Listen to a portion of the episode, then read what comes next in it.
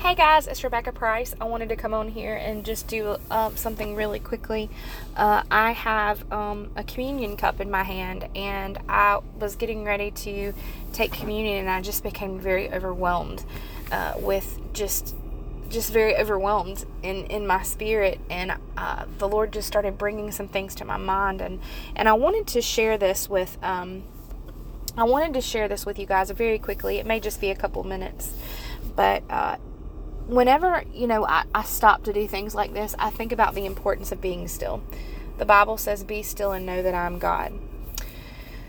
And you know it's hard today or at least we make it hard to be still because we you know everything is fast paced we we want a fast paced society where it's you know everything is just going a million miles an hour and we say we don't have time but the truth is we don't make time I mean, if we're going to be truth, truthful about things, um, we really don't make time to to really be still before the Lord.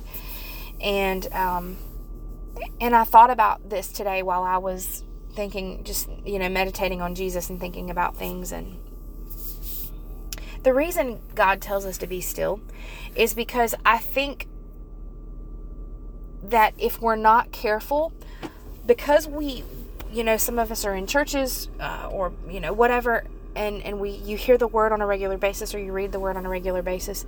Sometimes the story of Jesus can become cliche to us. Sometimes it can become um, where we hear it so much that we really don't we really don't appreciate it like we should. And I'm, I'm really talking to myself. And Jesus will never become cliche, but we'll, we make him that way sometimes because if you hear the same things over and over again, sometimes you you you dismiss him or you ignore him. And very rarely do we really think. You know, there are some churches that teach that God is so removed from us, that God is so removed and so separated, and and and uh, and we can never have a relationship with Him because He's so holy and we're not holy, and and to me that that whole thing is defeated about God being so removed from us in the in who Jesus is. God who is everything, knows everything, owns everything, gave everything for us. He did not withhold his only son. Think about that. The God of the universe who created everything, who is in who controls everything, who this I mean everything is in his power. Did not withhold his only son he said, I love them so much. I care about them so much. I want to reach them that even though they screwed up in the garden, even though they messed up, I want to redeem them to myself. And if that means that I have to send Jesus, if Jesus is the only one that can make things right, if I have to send Jesus to to redeem them to myself, I'll do that. God didn't withhold anything. He gave us everything. And Jesus, who didn't deserve to die, underwent the the, the worst torture imaginable because no one you know, uh, people had been crucified before, but no one had been crucified for the sin, for the sins of man. No one had been crucified for the sins of the whole world. He carried the weight of sin. And I, I don't even I don't even know what that feels like. No one can know what that feels like because no one can walk the steps that Jesus walked. And and give give because Jesus was not murdered they did not take his life from him, he laid it down. He gave his life. It was a gift for us. And how many times do we miss that because we just hear it over and over again because we really don't stop to think about that? Everything is about him. God gets all of the glory. You know, people who argue about that's why today it's such a joke when when you have people when you have children of God that want glory and credit for themselves.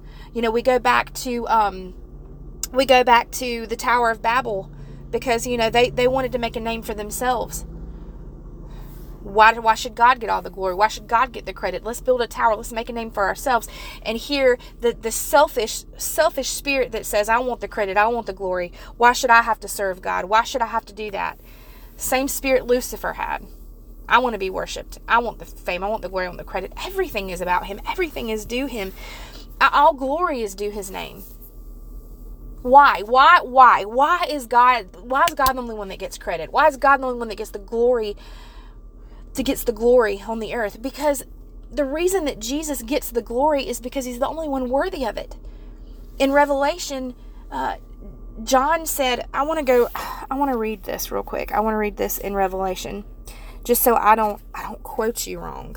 I'm going to go to the book of Revelation. Uh, let's see.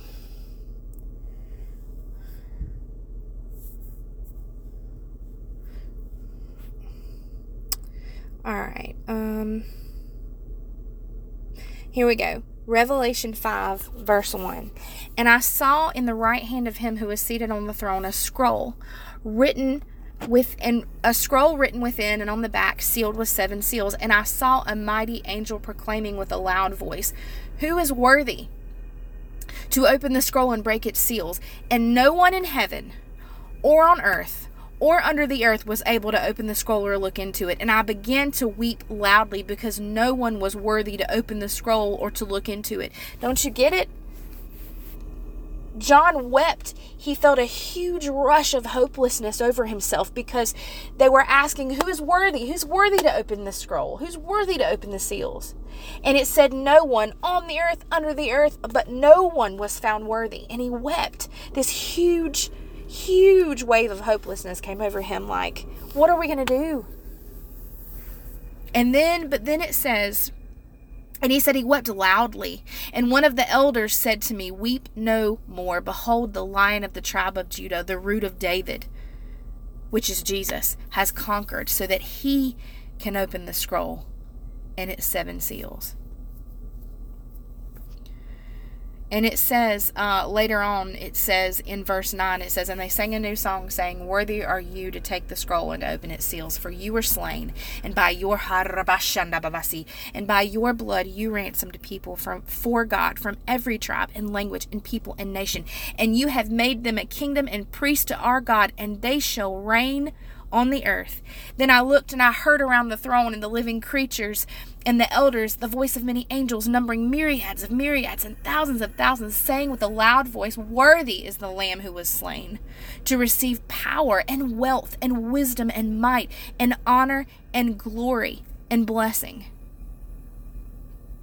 And I heard every creature in heaven and on earth and under the earth and in the sea and all that is in them saying, To him who sits on the throne and to the Lamb be blessing and honor and glory and might forever and ever. And the four living creatures said, Amen. And the elders fell down and worshiped. Don't you see the reason God gets all of the glory is because he's the only one that's worthy? There's no one that's worthy. There is no one that has walked this earth that is set that can say they have lived a perfect life, they have kept the law perfectly, that they've never sinned, that they are holy. Only Jesus, only God the Father, only the Holy Spirit. They're holy. God is holy, and He's the only one who is holy. And a holy, perfect God sent His only Son, who was perfect and holy, to die for people who are imperfect and unholy wretches who didn't deserve anything. But now, thanks be to God. In Jesus Christ, we're sons, we're heirs. Hallelujah. Hallelujah. Uh, it's just, it just amazes me whenever I take the time, whenever I do what the Bible says, whenever I take the time to be still and, and, and know that He is God, God begins to open my eyes and I begin to appreciate things more because I meditate. I meditate on Jesus. I don't just, it's not just a fleeting thought. And it's something that I need to do more. This was such a reminder today of why it's important to be still, why it's important. So I want to remind you guys don't listen to a, a, a, a, gospel that says that God is so far removed from us and we can never have a relationship with Him and, and never have intimacy because God is so far, God proved how much he wants to be close to us by sending his son, by bridging that gap, by redeeming us to himself. Those who were far off. I was reading that today about the Gentiles. Those who were far off have been brought near through the blood of Jesus Christ. God says, Draw near to me and I will draw near to you. Does that sound like a God that's separated? Does that sound like a God that's so far removed that doesn't want anything to do with you? That's not the kind of God that we serve. That's not who God is. Thanks be to Jesus through his blood. Thank you, Jesus. God. The Holy Spirit brought the verse to my mind. oh man, and now I'm gonna let me think. Hold on a second. He brought it to my mind today. It said, He who did not spare his own son, how will he, along with him, how will he not also, along with him, graciously give us all things? Why should we have to worry? You know, why should we even worry as as his children what what we need? That's why God That's why God says, don't worry about what you eat or drink or God knows you need these things. Don't worry about money. Don't worry about these things. Because God God has given you everything already. He's given you Christ. He's he's redeemed you to himself. You don't think that he's going to take care of the small things because the thing these things that are big to us and big in our eyes are nothing to him because he owns the cattle on a thousand hills. He owns everything. God's like quit worrying about these things. Quit chasing after these things. The pagans chase after those things. Don't chase after these things. He's like Know what you have in Christ and then trust and believe that God will supply everything else. Seek first the kingdom of God and his righteousness, and all these things shall be added unto you. God, who, who so graciously and wonderfully gave us everything in his Son, he gave up everything for us. Why would he not take care of everything else in our lives, every every concern that we have? Why would he not do that? He's a good God. So, I had to had to get that out, had to release that today and, and I'm so thankful for the blood of Jesus and I'm so thankful. And anybody who out there who who doesn't believe that God loves them, who doesn't believe that God wants anything to do with them, you're so wrong. You've been deceived, you've been lied to. He gave up everything for you, everything. He loves you. And he wants nothing more than for you to be brought near to him. It's not you know following Christ is is not just about raising your hand and on a, on a church and getting counted in the masses of, of, of salvations that are reported to whatever association or it's saying yes to Jesus because Jesus himself says count the cost. You're going to have to lay down things. You're going to have to put off the old man and put on the new. But but the cost is nothing to the gain of what you get. Because you not only get a relationship with the Lord Most High and to walk in truth and life and, and, and, and to spend eternity with Him. You, you, you gain everything. We, oh man, I just read in Ephesians that we were blessed with, with all blessings in Christ Jesus. I mean, it's, it's a, oh man, it's, it's, it's about a life, a life devoted to the greatest leader uh, that will ever live and ever walk the face of the earth. The greatest shepherd, the greatest provider, the greatest lover, the greatest everything. It's a life devoted to him, a life walking in his footsteps, a life building the kingdom of God and spreading the kingdom of God, preaching the kingdom of God, living the kingdom of God every single day. Hallelujah. What a savior. Who wouldn't want that? Who who wouldn't want that? There is nothing and, and I'm done, but there is nothing on this earth that is worth the price of your soul. Nothing. Nothing on this earth is worth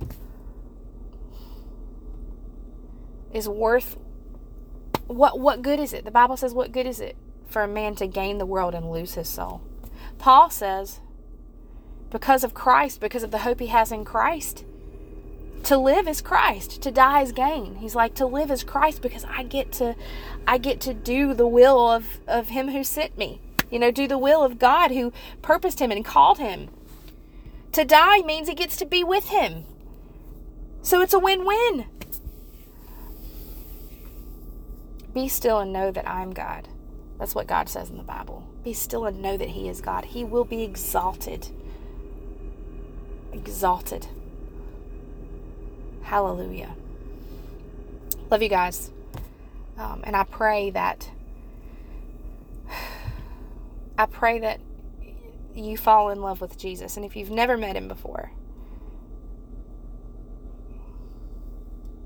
the Bible says Believe on the Lord Jesus Christ and you shall be saved. A lot of people try to complicate that and make it something other than it is, but the Bible says, believe in Jesus Christ and you shall be saved. Believe that he is the savior. That his his sacrifice on the cross paid the penalty for your sin. That he is raised from the dead and because of that that you are raised to glorious eternal hope with him and in him. I love you guys, and I hope you guys have an excellent day, and I'll talk to you later.